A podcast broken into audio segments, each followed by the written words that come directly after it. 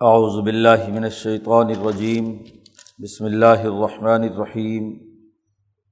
الذین ينفقون اموالهم باللیل والنہار سرا وعلانیہ فلهم اجرهم عند ربهم ولا خوف علیہم ولا هم يحزنون الذین یأکلون الربا لا يقومون الا كما يقوم الذي يتخبطه الشیطان من المس۔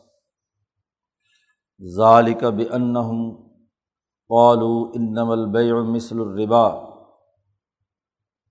وأحل الله البيع وحرم الربا فمن جاءه موعظة من ربه فانتهى فله ما سلف وأمره إلى الله ومن عاد فأولئك أصحاب النار هم فيها خالدون یمحق اللہ الربا و یورب صدقات و اللہ لا يحب كل كفار عصیم ان الزین آمن و عامل الصالحات و اقام الصلاۃ و آتب الزکات لہم اجرحم عند ربهم ولا خوف علیہم ولاحم یحزنون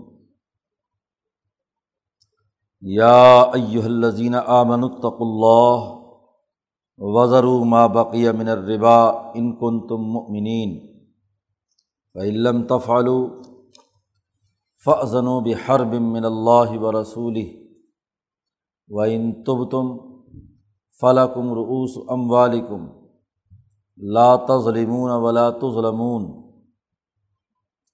و ان کا نظو عسرتن فن ضرۃ مئی سرا و ان تصدق خیر القم ان کن تم تالمون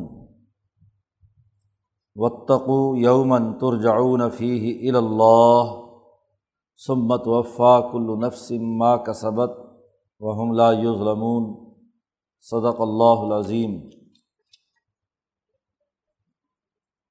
اللہ کے راستے میں مال خرچ کرنے کا تذکرہ گزشتہ سے پیوستہ رقوع سے چل رہا ہے۔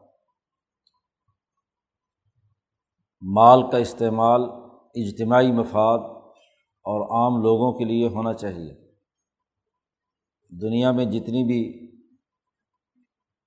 کسی بھی درجے کی قدر رکھنے والی اشیا اجناس یا رقومات اور زر ہیں، وہ دراصل انسانی فائدے کے لیے ہیں۔ انسانی اجتماعی تقاضوں کی تکمیل کے لیے ہے۔ اس لیے وہ مال اگر انسانی بھلائی کے لیے خرچ ہو، انسانوں کے کام آئے، مجموعی طور پر پوری سوسائٹی کی ترقی کے لیے بروئے کار لایا جائے، تو یہ درست ہے۔ ان اشیا اور اجناس کو مخصوص دائرے میں روک لینا مخصوص طبقے میں صرف گردش کرتے رہنا، یہ انسانی اجتماعیت اور ان اشیا و اجناس کی بنیادی نیچر یا ان کی طبیعت کے سراسر خلاف ہے۔ اس لیے جو بنیادی اثاثی اصول صورت الحشر میں دیا گیا ہے، وہ یہ کہ کیلا یقون دولتم بین الاغنیا من کو کہ وسائل صرف مالداروں میں ہی گردش نہ کرتے رہیں، بلکہ پوری سوسائٹی میں ان کا استعمال ہو۔ اس تناظر میں انفاق مال کی اہمیت بیان کی جا رہی ہے۔ اس کی ضد سود ہے۔ وہ عمل جس کے ذریعے سے انسانی مسائل حل ہونے کے بجائے انسانیت کی مشکلات بڑھ جائیں۔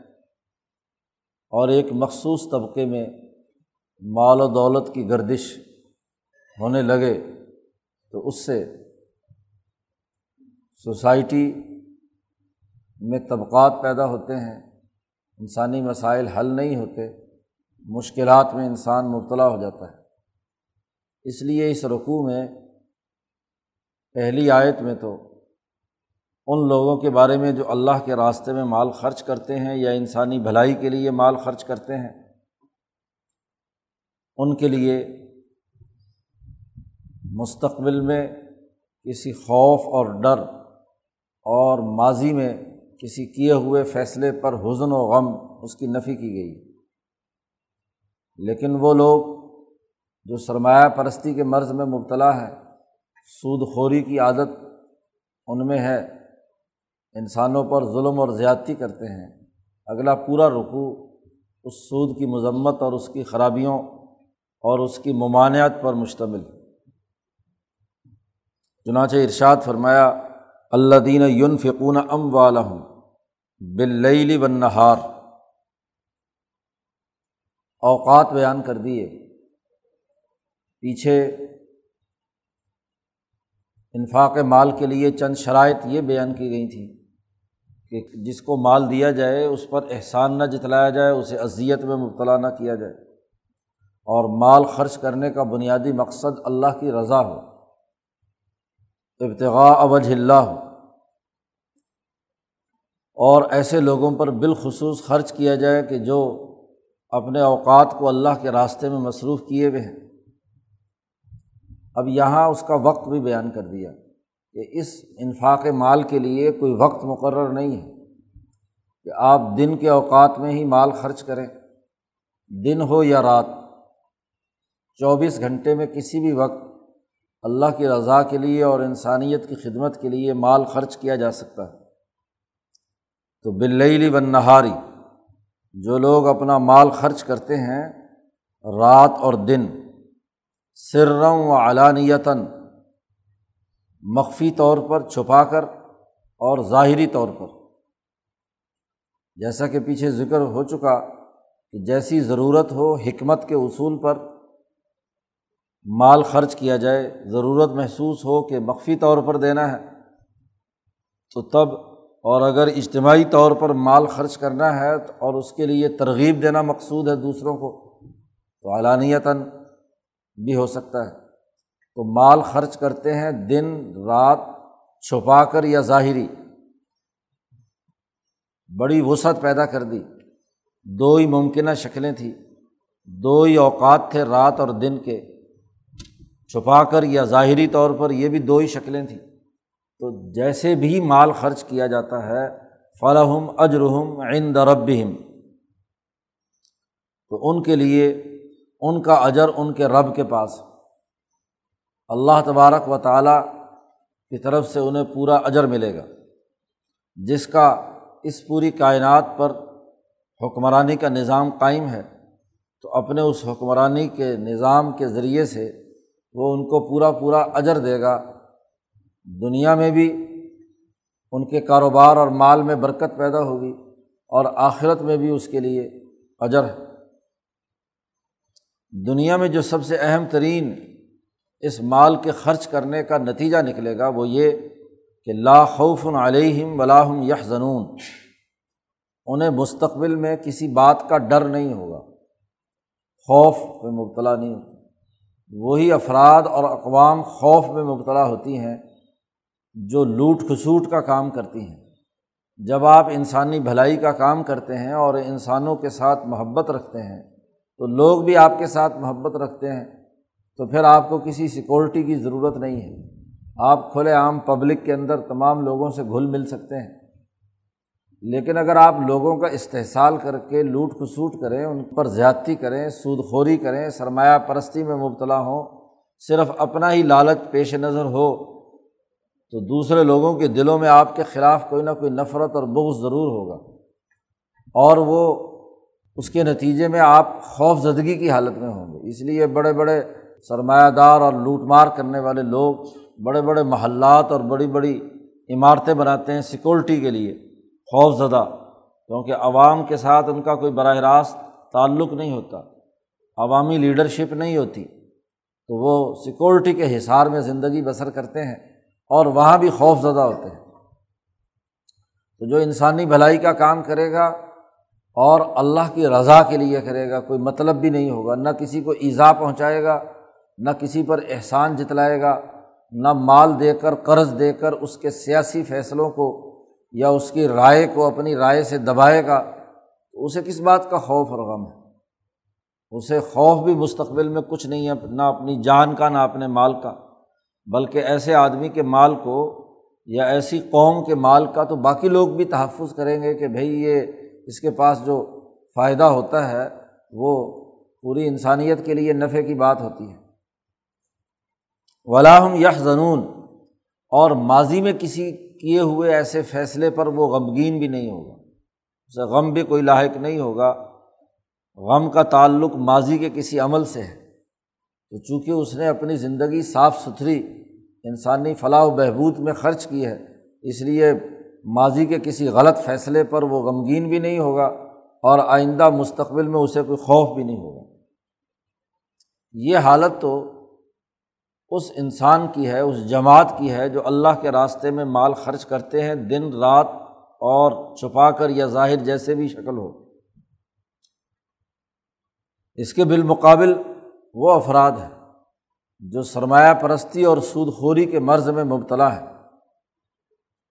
قرآن حکیم کی نزول کے وقت یہ سود خوری کا مرض عام تھا، دولت ایک مخصوص طبقے میں مرتکز ہو کر رہ گئی تھی۔ مالداروں کے درمیان اس کی گردش تھی اور اس کی سب سے بڑی وجہ یہی تھی کہ وہ سود خوری کے مرض میں مبتلا تھے، لوگوں کو محتاج بناتے اپنے نظام کے ذریعے سے اور وہ اپنے احتیاجات کی تسکین کے لیے، ضروریات کے لیے لوگوں سے، ان لو طاقتور لوگوں سے قرضہ مانگتے، پھر سود در سود اس کے اوپر چڑھتا چلا جاتا اور وہ غریب بیچارے یا تو ان کو غلام بنا لیا جاتا یا ان کی جائیداد اگر کوئی مال تھوڑا بہت ہے تو وہ ضبط کر لیا جاتا۔ تو سب سے پہلے تو قرآن حکیم نے یہاں سود خور کی جو خوف زدگی کی حالت ہے اور غم اور مصیبت کی حالت ہے، اس کو ایک مثال کے ذریعے سے یہاں واضح کیا ہے۔ اللہ دینہ یقلون ربا جو لوگ سود کھاتے ہیں۔ لا یقومون اللہ کما یقوم الدی یتخبت حشیطان من المس۔ وہ نہیں اٹھیں گے مگر اس حالت میں جیسا کہ وہ آدمی اٹھتا ہے کہ جس کو شیطان یا جن لپٹ جائے یا تخبت ہو اس کو پاگل بنا دے، شیطان پاگل پن اور دماغی خبت انسان کو خوف زدگی اور غم دونوں کے مرض کا یہ نتیجہ ہوتا ہے۔ جب آدمی خوف زدہ ہوتا ہے کسی جن سے یا شیطان سے، اس کے خیال کے مطابق تو شیطان مسلط ہوا ہے یا نہیں؟ لیکن ایسے آدمی جو انسانوں کا استحصال کرتا ہے، سود خوری کرتا ہے، لوگوں کے مالوں پر ڈاکہ ڈالتا ہے، ہر وقت اسی ادھیڑ بن میں لگا رہتا ہے کہ دوسرے سے کس طریقے سے پیسے نکلوانے ہیں بغیر کسی عفظ کے، تو اس کی حالت پاگلوں کی سی ہوتی ہے۔ وہ اس طریقے سے روزانہ صبح کو اٹھتا ہے جیسے ایک پاگل پاگل پن کا دورہ شروع ہوا ہوا۔ اسے اب مال یا اجناس اور اشیا یا روپیہ، پیسہ، وہ تو انسانیت کے فائدے اور احتیاجات کی تسکین کے لیے ہوتا ہے۔ لیکن اس کے دماغ میں کیا ہوتا ہے؟ کہ اس کو، اس پر زیادہ سے زیادہ قبضہ کروں اور اس سے زیادہ سے زیادہ دولت کمانے کی کوشش کروں، مال حاصل کرنے کی کوشش کروں۔ تو وہ بجائے انسانی سوچ رکھنے کے یا انسانی احتیاجات اور ضروریات کو پورا کرنے کے، وہ ان ضروریات اور احتیاجات کے نتیجے میں اپنے مفاد اور اپنے پرافٹ اور اپنے ہاں جی لالچ کے اندر مبتلا ہو جاتا ہے۔ وہ ننانوے کے پھیر میں مبتلا رہتا ہے۔ سوتا ہے تو تب اٹھتا ہے تو پھر اسی چکر میں مبتلا ہو جاتا ہے صبح سے شام تک۔ تو جیسے پاگلوں کی طرح مارا مارا پھر رہا ہوتا ہے کہ وہ تلاش کرتا ہے۔ اور پاگل یا شیطان کا بنیادی کام ہے انسانوں کی انسانیت کو مفلوج کر دینا۔ وہ انسانی قدر سے نکل کر شیطانی عمل میں یا شیطان کے ساتھی بن جائے شیاطین الجن انسانوں میں سے شیاطین الانس بنانے کے لیے کردار ادا کر رہے ہوتے ہیں کہ انسان اپنی انسانیت کے دائرے سے انس و محبت انسانوں کے ساتھ خیر خواہی اور بھلائی کے دائرے سے نکل کر یہ شیطنت کے دائرے میں آ جائے۔ شیطنت کا بنیادی ہدف ہی یہ ہے کہ وہ دشمنی کرتا ہے۔ اسی لیے شیطان کو شیطان اسی لیے کہا جاتا ہے کہ اس نے آدم سے دشمنی کا اعلان کیا، کہ اس نے انسانیت سے دشمنی رکھی۔ وہ بھی اللہ کی مخلوق ہے، وہ بھی اللہ کی مخلوق ہے۔ تو ایک مخلوق دوسرے مخلوق کے ساتھ حسد، کینہ، بغض، دشمنی یہ رکھے تو اسی کا نام شیطان ہے۔ تو دویا کہ وہ آدمی جو سود خور ہے، وہ اس کے اوپر شیطان مسلط ہے۔ وہ خود بلکہ شیطان بن چکا ہے۔ شیاطین الانس میں سے ہے۔ اور اس کو پاگل پن کا دورہ ہے کہ ہائے پیسہ ہائے پیسہ، ہائے دولت۔ ہاں جی خزانے کے چکر میں مبتلا رہتا ہے۔ یا اکلون ربا جو ربا کھاتے ہیں، سود کھاتے ہیں، وہ نہیں کھڑے ہوں گے، مگر ایسی حالت میں کما یقوم الدی تخبت الشیطان و من المس، جس کو شیطان لپٹ گیا، اس کے ساتھ شیطان چمٹا ہوا ہے، اور وہ فضول لغ قسم کی انسانیت کے دائرے کی، عقل و شعور سے دائرے کی، باہر کی باتیں کر رہا ہے۔ یہ شیطان جو ان پر تسلط ہوا ہے، اس کی بڑی وجہ یہ ہے۔ سوال پیدا ہوگا کہ یہ مکے کے بڑے بڑے تاجر سود خور، ابو جہل اتبا شہبہ یا عام طور پر جو سرمایہ دار ہوتے ہیں، بڑے عقلمند اپنے آپ کو، بڑے حساب کتاب کے ماہر اور بڑے معاشیات دان اپنے آپ کو کہتے ہیں، تو ان کے اوپر شیطان کہاں ہے؟ اس شیطنت کی وجہ یا شیطان چمٹ جانے والی حالت کی وجہ بیان کرتے ہوئے قرآن حکیم نے کہا ظالی کا یہ حالت ان کی اس وجہ سے ہوتی ہے کہ بے ان قالو انہوں نے یہ کہا ہے کہ ان نمل و مثل الربا، کہ تجارت بھی تو سود کی طرح ہے، کاروبار کرتے ہیں تو وہاں بھی تو ہم ایک پرافٹ کماتے ہیں۔ تو جیسے خرید و فروخت سے ہم پرافٹ کما رہے ہیں، ایسے اگر پیسے قرض دے کر اس پر ہم زائد وصول کر رہے ہیں، تو یہ بھی تو کیا ہے؟ ایک قسم کی تجارت ہی ہے۔ کیا فرق ہے ان دونوں میں؟ گویا کہ شیطان کے اثر سے انہیں یہ بات سمجھ میں نہیں آ رہی کہ ربا میں اور بے میں کیا فرق ہے۔ خرید و فروخت اور بے سے انسان کو نفع ہوتا ہے۔ اس کو عربی میں کہتے ہیں رباح یا رباح، ہا آخر میں آتی ہے کہ نفع آپ نے اٹھایا، اور ایک ہے ربا، جس کے آخر میں واؤ آ رہی ہے۔ جی بات بنیادی سی سمجھنے کی ہے کہ بے میں اور ربا میں کیا فرق ہے۔ حضرت شیخ الہند حاشیے میں اس بات کو فائدے کی صورت میں وضاحت کے ساتھ بیان کرتے ہیں کہ بنیادی فرق یہ ہے کہ خرید و فروخت اور لین دین میں انسانی احتیاجات یا ضرورتیں ہوتی ہیں۔ ان ضرورتوں کی وجہ سے اگر جنس مختلف ہو گئی اور قدر مختلف ہو گئی اشیا کے درمیان، تو ایک آدمی کو ایک چیز کی حاجت ہے۔ خرید و فروخت اور لین دین تو ضرورت کی وجہ سے ہوتی ہے۔ ایک آدمی کو کپڑے کی ضرورت ہے، ایک آدمی کو غذا یا گندم کی ضرورت ہے، دوسرے کو کیا ہے، کسی دوسری چیز کی ضرورت ہے۔ یا روپے پیسے کی ضرورت ہے جس کے ذریعے سے وہ کوئی اور چیز کسی دوسرے سے جا کر خرید لے۔ زر جو تبادلہ اشیا کے درمیان ایک واسطہ تھا سہولت پیدا کرنے کا، تو اس کو اس زر کی ضرورت ہے۔ تو جب بے ہوتی ہے، تو اصل میں وہ احتیاجات اور ضروریات کے پورا کرنے کا عمل ہے۔ بلا ضرورت بے نہیں ہوتی۔ ایک آدمی کو کسی چیز کی ضرورت ہی نہیں، تو وہ کیوں خریدے گا؟ جی۔ تو خرید و فروخت اور بے انسانی احتیاجات کو پورا کرنے کے لیے ہے۔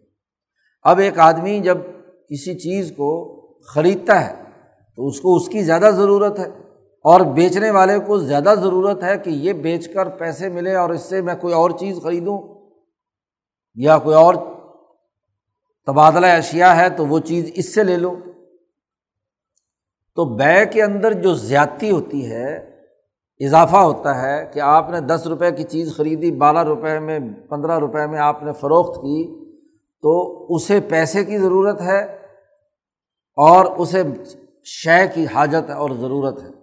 لہٰذا دونوں نے اگر ایک بات پر متفق ہو گئے خرید و فروخت پر، تو گویا کہ وہ دونوں برابر کی ہو گئیں۔ اب پندرہ روپے کا عفظ وہ چیز ہو گئی جو چیز اس نے خریدی ہے کیونکہ اس کو ضرورت اور حاجت ہے۔ اور دوسرے یہ بھی ہے خرید و فروخت میں کہ جو بیچنے والا ہے، اس نے اس چیز میں ایک خاص قسم کی قدر اور ویلیو پیدا کی ہے، جسے یوٹیلیٹی آف پلیس کہتے ہیں، کہ تاجر ہے، وہ ایک جگہ سے چیز کو لے کر آیا ہے اور وہاں دس روپے کی خریدی ہے، دوسرے شہر میں دوسری جگہ منتقل کر کے اس نے وہاں سے اٹھا کر یہاں لا کر محنت کی ہے اور اس نے اپنا ٹائم خرچ کیا ہے۔ اس بات کو یقینی بنانے کے لیے کہ ان لوگوں کو یہ سہولت مہیا کی جائے۔ تو اس محنت کا جو عوض ہے وہ رباح، ہا محنت کی ہے کہ اس نے محنت اور مشقت کی ہے۔ اس لیے وہ رباح جائز ہے ہا کے ساتھ، کیونکہ اس میں محنت کا عمل دخل ہو گیا۔ اور ربا اس کے اندر واؤ ہے۔ اور واؤ جی جانتے ہیں سب لوگ کہ یہ حروف علت میں سے ہے، واول ہے۔ اس کے اندر ایک بیماری ہے، مریض ہے یہ۔ یعنی اس میں محنت کا کوئی عمل دخل۔ ہزار روپیہ دیا اور اس پر آپ پندرہ سو وصول کر رہے ہیں۔ تو ایک تو دونوں مارکیٹ کے اندر دونوں یکساں ویلیو کے نہیں ہیں۔ اب یہ جو پانچ سو روپئے اوپر آئے ہیں، اس کا عوض کیا دیا آپ نے؟ اس کے بدلے میں تو کچھ ہزار کے بدلے میں تو ہزار ہو گیا۔ اور ہزار کے بدلے میں اگر ہزار ہونے کے بعد جو اوپر پانچ سو ہے وہ کس چیز کا عوض ہے؟ اور جب کوئی چیز جس کا عوض نہ دیا جا رہا ہے، تو اس کا مطلب یہ کہ دوسرے کی محنت پر آپ ڈاکہ ڈال رہے ہیں، اس سے زائد وصول کر رہے ہیں۔ تو یہی اس میں بیماری ہے کہ بغیر کسی محنت کے، بغیر کسی مشقت کے یا بغیر کسی عوض دیے ہوئے اس چیز کو لینا۔ اصول یہ ہے کہ دو افراد کے درمیان جو بھی لین دین ہوا ہے، دونوں کی حیثیت بھی مساوی ہے، معاملہ کرنے والوں کی۔ اور وہ جس چیز کا لین دین کر رہے ہیں وہ بھی برابر ہونی چاہیے مماثلت ہونی چاہیے۔ خرید و فروخت یا لین دین یا تبادلہ اشیا میں چار چیزیں ہوتی ہیں۔ دو افراد بائے مشتری ہوں یا قرض دینے والا اور قرض لینے والا ہو اور ان دونوں کے درمیان جو تبادلے کے لیے اشیا ہوتی ہیں، بیچی جانے والی چیز اور اس کے بدلے کی قیمت یا دیے جانے والا قرض کا پیسہ اور اس کے بدلے میں لیا جانے والا پیسہ، جس کو عربی میں سمن اور مبی کہتے ہیں۔ بائے، مشتری، سمن اور مبی چار چیزیں ہیں۔ تو اب ان دونوں افراد کے درمیان بھی مماثلت ہونی چاہیے اور ان اشیا کے درمیان بھی مماثلت ہونی چاہیے۔ اسی سے یہ بات واضح ہو گئی کہ سود کی بنیادی طور پر دو اقسام ہیں۔ ایک تو وہ جو یہاں قرآن حکیم نے بیان کی ہے۔ اس کو ربن نسیہ کہتے ہیں، ادھار والا۔ کہ آپ نے ہزار روپیہ، لاکھ روپیہ دیا کسی کو چھ مہینے کے لیے، سال کے لیے، تو سال کی مدت گزرنے کے بعد آپ اس کے اوپر زائد وصول کرتے ہیں۔ ہاں جی تو یہ ادھار کی بنیاد پر آپ نے اس سے پیسے لیے ہیں، فالتو۔ تو یہ ربن نسیہ یا ادھار کا سود کہلاتا ہے۔ اور دوسرا ربل فضل، زیادتی والا، کہ ان اشیا کے درمیان، وہ حدیث سے ثابت ہے۔ نبی کرم صلی اللہ علیہ وسلم نے اس کی وضاحت کی ہے کہ چھ چیزیں ایسی ہیں کہ جن کے درمیان اگر آپس میں ہی تبادلہ کیا جائے ہاں جی تو گندم کا گندم سے، جو کا جو سے، نمک کا نمک سے، چاندی، سونا، یہ چھ چیزیں ہیں جن کے درمیان اگر اسی طریقے سے تبادلہ کیا، سونا دے کر سونا لیا، کھجور دے کر کھجور لی، گندم دے کر گندم لی، جو لے کر جو لیا تو اب اس میں زائد جائز نہیں ہے کہ ایک شیر گندم دے کر دو شیر گندم لی جائے، ایک کلو کھجور دے کر دو کلو کھجور لی جائے۔ ہاں جی سونے کی ایک مقدار دے کر اس سے زائد سونا لیا جائے۔ تو وہاں حضور صلی اللہ علیہ وسلم نے فرمایا کہ ان کا اگر آپ نے تبادلہ کرنا ہے تو دونوں میں مماثلت ہونی چاہیے، دونوں برابر سرابر ہوں۔ اس کے اندر کوئی کمی زیادتی نہیں ہونی چاہیے۔ لیکن جب جنس مختلف ہو گئی تو ضرورت اور احتیاط کے فرق سے اب ایک کلو کھجور دو کلو گندم کے برابر ہو سکتی ہے۔ گندم کے مارکیٹ ریٹ کا اور اس کی قدر و قیمت کے اعتبار سے دو کلو گندم ایک کلو ہاں جی کھجور کے بدلے میں لی جا سکتی ہے یا دی جا سکتی ہے، وہاں اضافہ جائز ہے۔ اس لیے جائز ہے کہ ضرورت جو ہے احتیاط وہ بھی اور چونکہ جنس بدل گئی اور اس کی ویلیو بدل گئی، اس کی غذا کی نوعیت بدل گئی، اس لیے تبادلہ اس کا جائز ہو گیا۔ تو یہ لوگ یہ کہتے ہیں، یہ ان کے اوپر جو خبر سوار ہے وہ یہ کہ یہ سود بھی تو بے ہی ہے، یا بے بھی تو سود ہی ہے۔ اگر سود ناجائز اور حرام آپ قرار دیتے ہیں، تو اگر خرید و فروخت اور لین دین ہو تو اس میں بھی اضافہ جائز نہیں ہونا چاہیے۔ آپ بس جتنے کی چیز خریدیں، اتنی کی آگے بیچ دیں۔ تو تجارت کو تم جائز قرار دیتے ہو اور سود کو تم ناجائز قرار دیتے ہو۔ تو یہ ایسی بات نہیں۔ ان کے شیطانی اثر یہ ہے کہ دونوں کے درمیان فرق اور امتیاز نہیں سمجھ رہے۔ بے میں محنت اور مشقت ہے، جد وجہد اور کوشش ہے۔ اور سود میں کوئی محنت اور مشقت کا عمل نہیں ہے۔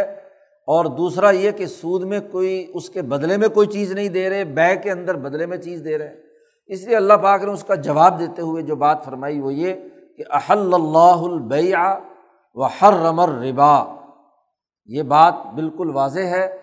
حالانکہ اللہ نے بے کو حلال قرار دیا ہے، تجارت اور لین دین کو حلال قرار دیا ہے۔ اور وہ ہر رمر ربا اور سود کو حرام قرار دیا ہے۔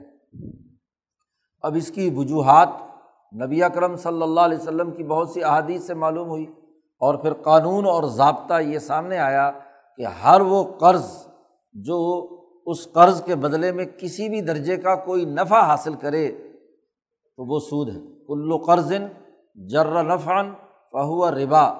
ہر قرض جس کے بدلے میں قرض دینے والا کسی بھی قسم کا کوئی فائدہ اٹھاتا ہے، تو وہ دراصل سود خوری کے زمرے میں آ جاتا ہے۔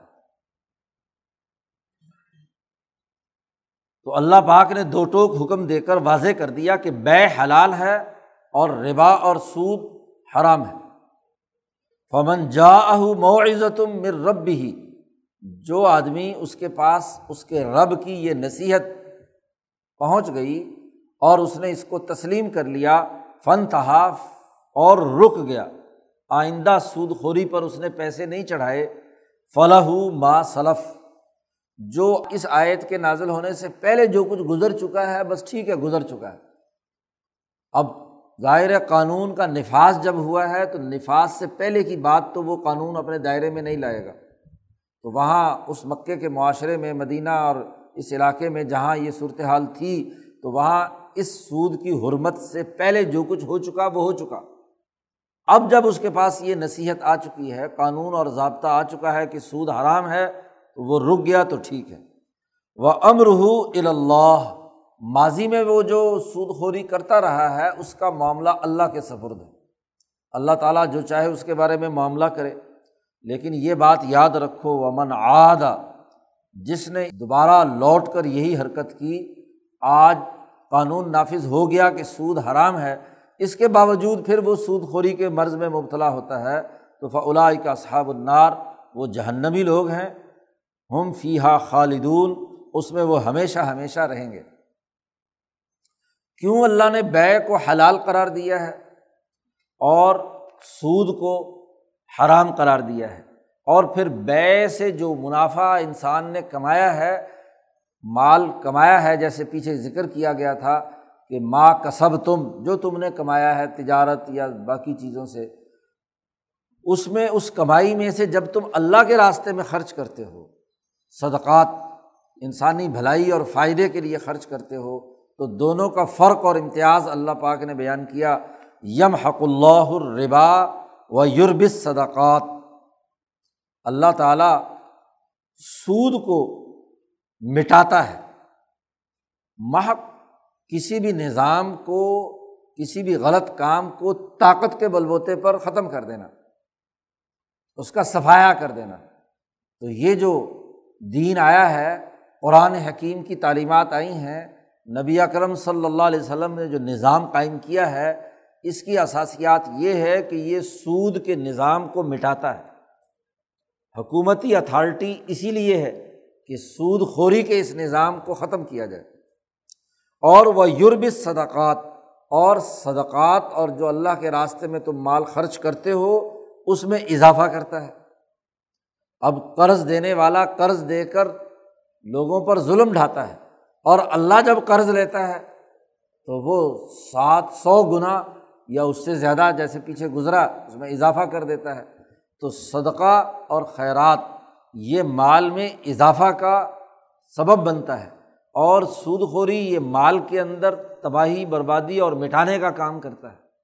کیونکہ یہ جو دلی تنگی ہے ہاں جی یہ جو بخل ہے اور لالچ ہے، یہ اس پورے عمل کو کیا ہے؟ ختم کر دے گا۔ آپ غیر فطری عمل یعنی لوگوں کی جیبوں سے بغیر عوض کے کتنے عرصے تک دولت سمیٹ سکتے ہیں؟ ہوگا یہ کہ آہستہ آہستہ وہ دولت مرتکز ہو کر ایک مخصوص طبقے میں آنا شروع ہوگی۔ اور لوگوں پہ غربت آئے گی۔ ان میں قوت خرید نہیں ہوگی۔ وہ کسی لین دین کے معاملے میں کچھ نہیں کر سکیں گے۔ تو وہ پیسہ، روپیہ پیسہ جو جمع ہوا ہے، اس کو اگر آپ کسی کاروبار میں بھی لگائیں گے، کوئی اشیا تیار بھی کریں گے تو وہ اشیا خریدنے والا کوئی نہیں ہوگا تو تمہارا کاروبار کیسے چلے گا؟ سود خوری کی لانت یا سرمایہ پرستی کی لانت کا نتیجہ یہ ہوتا ہے کہ وقت گزرنے کے ساتھ ساتھ سرمایہ کا حجم بڑھتا چلا جاتا ہے اور اس کو استعمال کرنے والے وہ محدود ہوتے چلے جاتے ہیں۔ اسی لیے جس کو آج معاشیات کی اصطلاح میں تجارتی چکر کہا جاتا ہے جی جس کے نتیجے میں کیا ہے؟ تباہی بربادی آتی ہے۔ ہم اسی سرمایہ داری اور سود خوری نظام کی پچھلی دو سو سال کی تاریخ اٹھا کر دیکھیں تو ہر تیس چالیس سال کے بعد اس کے اندر ایک بحران کی کیفیت پیدا ہوئی کہ جتنا نچوڑنا تھا اتنا نچوڑ لینے کے بعد لوگوں کے پاس جب قوت خرید نہیں ہے تو وہ مال وافر مقدار میں پڑا ہوا ہے تو کساد بازاری خسارہ شروع ہو جاتا ہے۔ جیسے ابھی دو ہزار آٹھ کے اندر دنیا میں ہوا۔ سود خوری کے اس نظام مارگیج سسٹم کی وجہ سے ہی پورا مالیاتی نظام تباہ و برباد ہونا شروع کیا ہوا۔ دنیا بھر کی بہت ساری معیشتیں تباہ ہو گئیں، بڑی بڑی کمپنیاں دیوالیہ ہو گئیں۔ تو سود خوری کا یا سرمایہ پرستی کا یہ نظام، یہ ہاں جی اللہ تعالیٰ اسے مٹاتا ہے۔ کیونکہ جب انسانیت کی اکثریت اس میں شریک نہیں ہے، تو آہستہ آہستہ وہ تباہی بربادی کی طرف چلا جاتا ہے۔ جبکہ انسانی بھلائی کے لیے آپ خرچ کریں گے، تو اس کے ذریعے سے لوگوں میں قوت خرید پیدا ہوگی۔ لوگوں میں استطاعت پیدا ہوگی، وہ جو صحیح طریقے کا کاروبار ہے، لین دین ہے، اس کی گردش پوری ہوگی۔ روپیہ، پیسہ، اجناس اور اشیا پوری سوسائٹی کے اندر یکساں طور پر گردش کریں گے، تو یہ معاشیات کا خون جب انسانی رگوں کے اندر دوڑے گا، تو اس سے مزید اضافہ ہوگا، مزید تخلیقی صلاحیتیں بڑھیں گی، لوگوں کو پوری غذا ملے گی، تو نئی نئی چیزیں، نئے نئے ترقیات کا عمل آگے بڑھے گا۔ یورب صدقات۔ و اللہ یحب کل کفار اسیم۔ اور اللہ محبت نہیں رکھتا، خوش نہیں ہوتا۔ ہر اس آدمی سے جو نا شکرہ ہے، کفار۔ حضرت شیخ الہند نے ترجمہ کیا، جو اپنی نعمتوں کا شکریہ ادا نہیں کرتا۔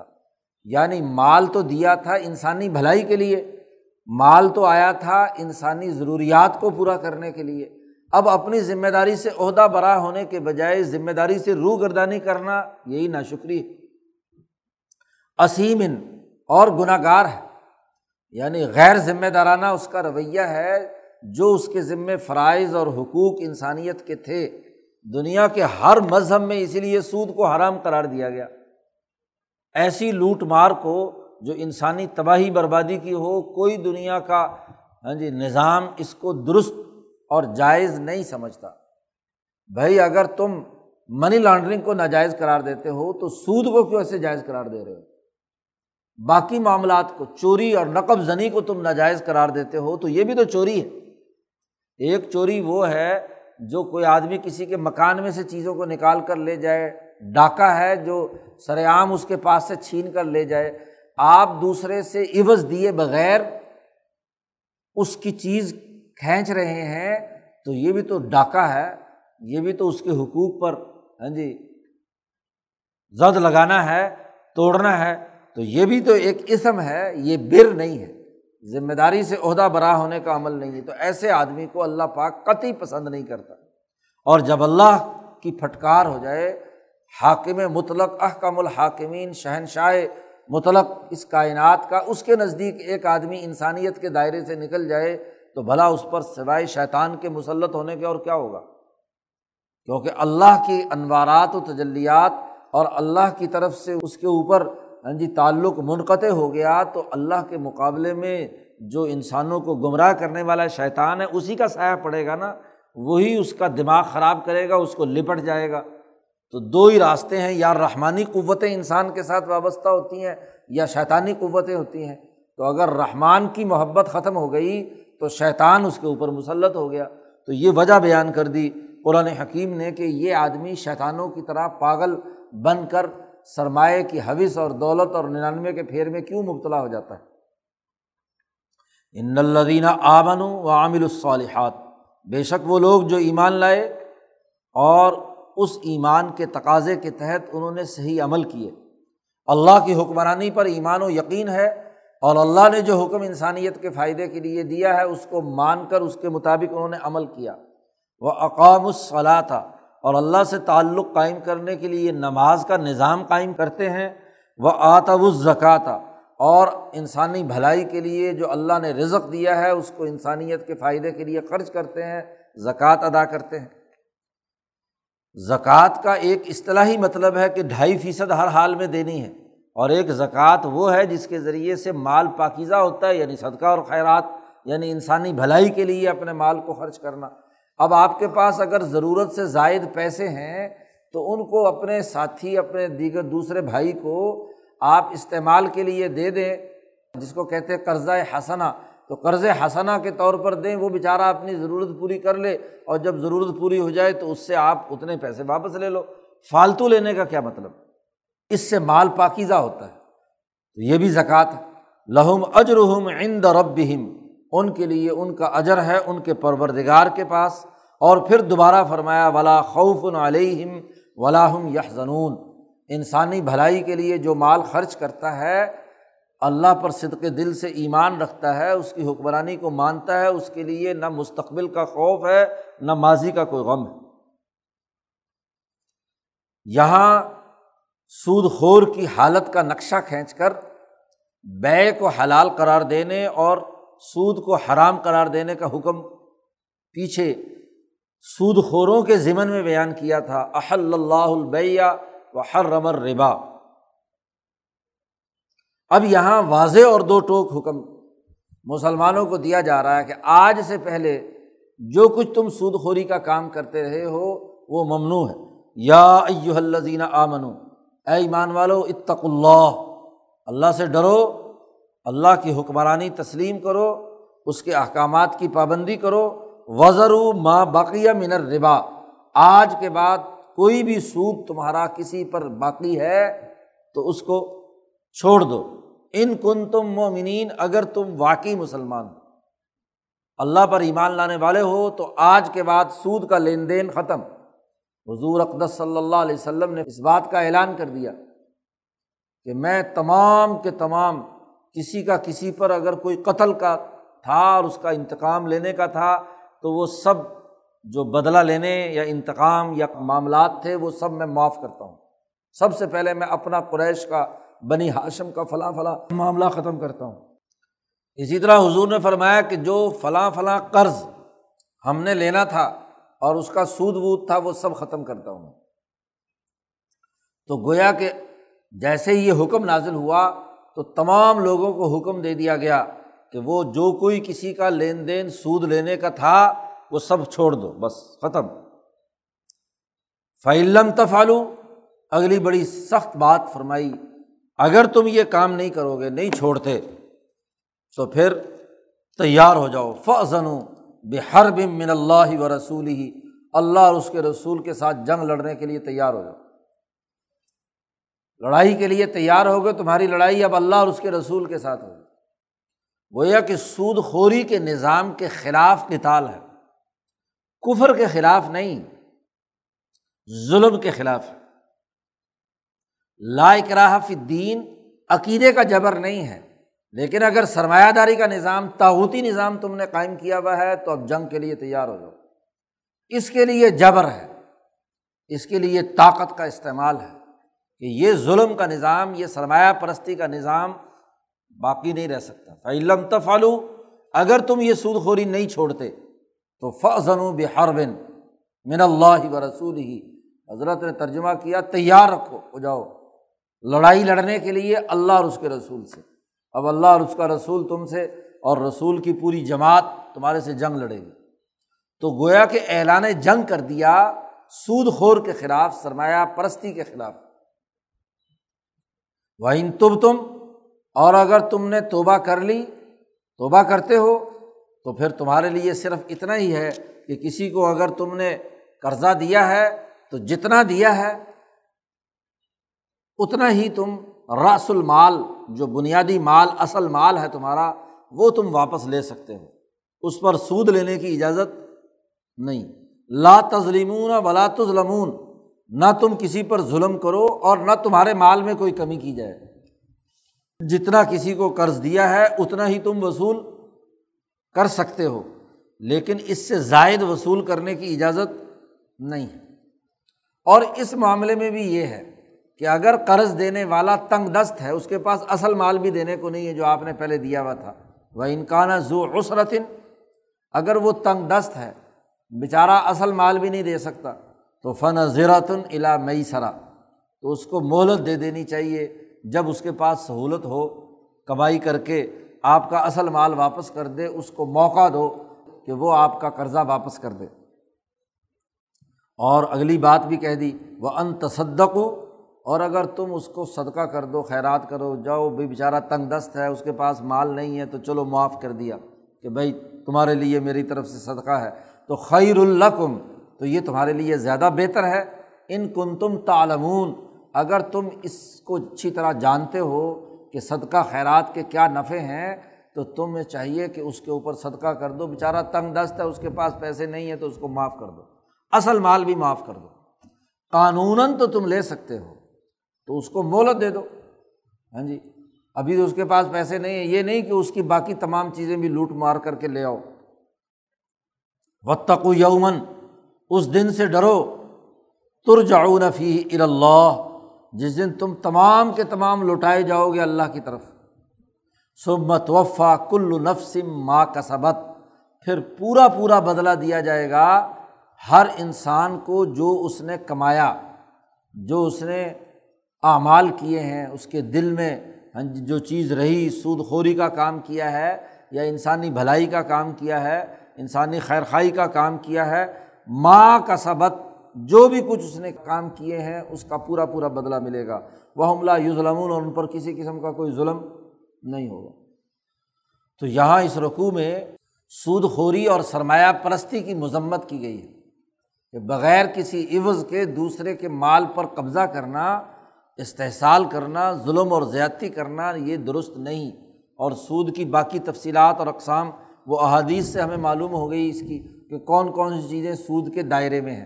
بنیادی بات یہی ہے کہ ہر وہ معاملہ قرض کا کہ جس میں آپ بغیر کسی عوض کے دوسرے کے مال پر اس کے اضافی وصول کرتے ہیں، اس کے مال پر قبضہ کرتے ہیں، یہ سود خوری ہے۔ خواہ وہ ادھار کی شکل میں ہو، ربن نسیہ جسے کہا جاتا ہے، یا رب القرآن اسے کہتے ہیں، اور یا رب الفضل ہو، یا جسے رب الحدیث بھی کہتے ہیں کہ حضور صلی اللہ علیہ وسلم کی حدیث سے وہ سود ثابت ہے، تو وہ دونوں شکلوں میں جہاں بغیر کسی عوض کے دوسرے سے زائد آپ وصول کر رہے ہیں، وہ سود خوری ہے، اور یہ صدقات اور خیرات یا انفاق مال کی بالکل ضد ہے۔ جو معاشرہ سود خوری کے مرض میں مبتلا ہو، وہ کبھی انفاق مال کا عمل نہیں کرتا۔ اچھا سود خوری یا سرمایہ پرستی کے ذریعے سے بہت زیادہ دولت اکٹھی کر لی جائے۔ اور پھر نمود و نمائش، اور یہ بات بتلانے کے لیے کہ ہم بڑے انسان دوست ہیں، صدقہ اور خیرات کے نام پر چیزیں بانٹی جائیں، تو لوگوں کا استحصال کر کے تھوڑا بہت صدقہ اور خیرات کے نام پر دے دیا جائے تو یہ بھی کوئی درست بات نہیں ہے۔ اسی لیے حرام مال سے ہاں جی صدقہ اور خیرات کرنا یہ الٹا ہاں جی انعام کا تو کیا فائدہ بنے گا؟ اس سے الٹا عذاب کا سبب بن جاتا ہے۔ تو اس رقوع میں سود کی مذمت اور حرمت بیان کی گئی ہے اور یہاں اس کو اللہ اور اس کے رسول کے ساتھ اعلان جنگ بتلایا گیا ہے۔ حدیث پاک میں اس سے بھی بڑی سخت بات حضور صلی اللہ علیہ وسلم نے فرمائی کہ سود کے ستر سے اوپر کچھ درجے ہیں۔ اور ربا بزعوں و صبعون درجہ۔ ائی سروحا این کے ہر رجل امہ کم سے کم درجہ سود کا وہ ایسا ہے، اس کی خرابی ایسی ہے جیسا کہ کوئی آدمی اپنی ماں سے ذنا کرے، منہ کالا کرے، تو کون آدمی ہے جو اس بات کو گوارا کرے گا، اپنی ماں کے ساتھ منہ کالا کرنے کا عمل؟ تو سود خوری بھی اسی طریقے سے ہے کہ ماں جایا ہی ہے، آدم کی اولاد ہے، اس کے ساتھ تم نے ظلم اور زیادتی کی ہے کہ اس کے ہاں جی بغیر کسی عوض کے اس کے مال پر قبضہ کیا، اس کو تنگی اور مصیبت میں مبتلا کیا۔ تو سینکڑوں احادیث میں سود کی مذمت اور اس کی خرابیاں بیان کی گئیں اور قرآن حکیم نے صاف طور پر اعلان جنگ کر دیا سود خوری اور سرمایہ پرستی کے اس نظام کے خلاف۔ ایک اور بات بھی سمجھ لینی چاہیے کہ محض جو ایک مخصوص دائرے کے اندر صرف سود کی ایک خاص تعریف کے دائرے کے اندر کہا جاتا ہے کہ جی یہ سود ممانعت ہے۔ سرمایہ پرستی کا پورا عمل ہر قرض جو کسی بھی درجے میں نفع اٹھا رہا ہے وہ سود ہے۔ تو اس سے پورا سرمایہ پرستی کا نظام مشکوک ہو جاتا ہے۔ جی آج دنیا بھر کی ریاستوں پر عالمی طاقتیں قرضہ دے کر ان سے فائدے اٹھاتی ہیں، بگاڑ لیتی ہیں۔ جی قرضہ دے کر دوسرے کو اپنا تابے بنا لینا اور پھر اس سے نفع اٹھانے کے ادھر ادھر کے طریقے اختیار کرتی ہیں۔ تو یہ جو ایڈم اسمتھ کا بنایا ہوا سرمایہ داری نظام ہے یہ مکمل سود خوری اور مکمل طور پر استحصال پر مبنی ہے۔ اس کے باقی نظام کو برقرار رکھنا اور ایک کسی ایک ظاہری شکل کو یا کسی ایک معاملے کو سود ڈکلیئر کر کے باقی ہاں جی اسلامی مرافع اور اسلامی بینکنگ اور اسلامی فلانے کے ذریعے سے اسے جائز جواز بخشنا، یہ درست بات نہیں ہے۔ پورا سسٹم جو استحصال کا عمل کر رہا ہو، وہ سب کا سب ناجائز اور حرمت ہے۔ اور اس کے خلاف اللہ اور اس کے رسول کا اعلان جنگ ہے۔ اللہ تعالیٰ قرآن حکیم کو سمجھنے اور اس پر عمل کرنے کی توفیق عطا فرمائے۔ اللہ وسلم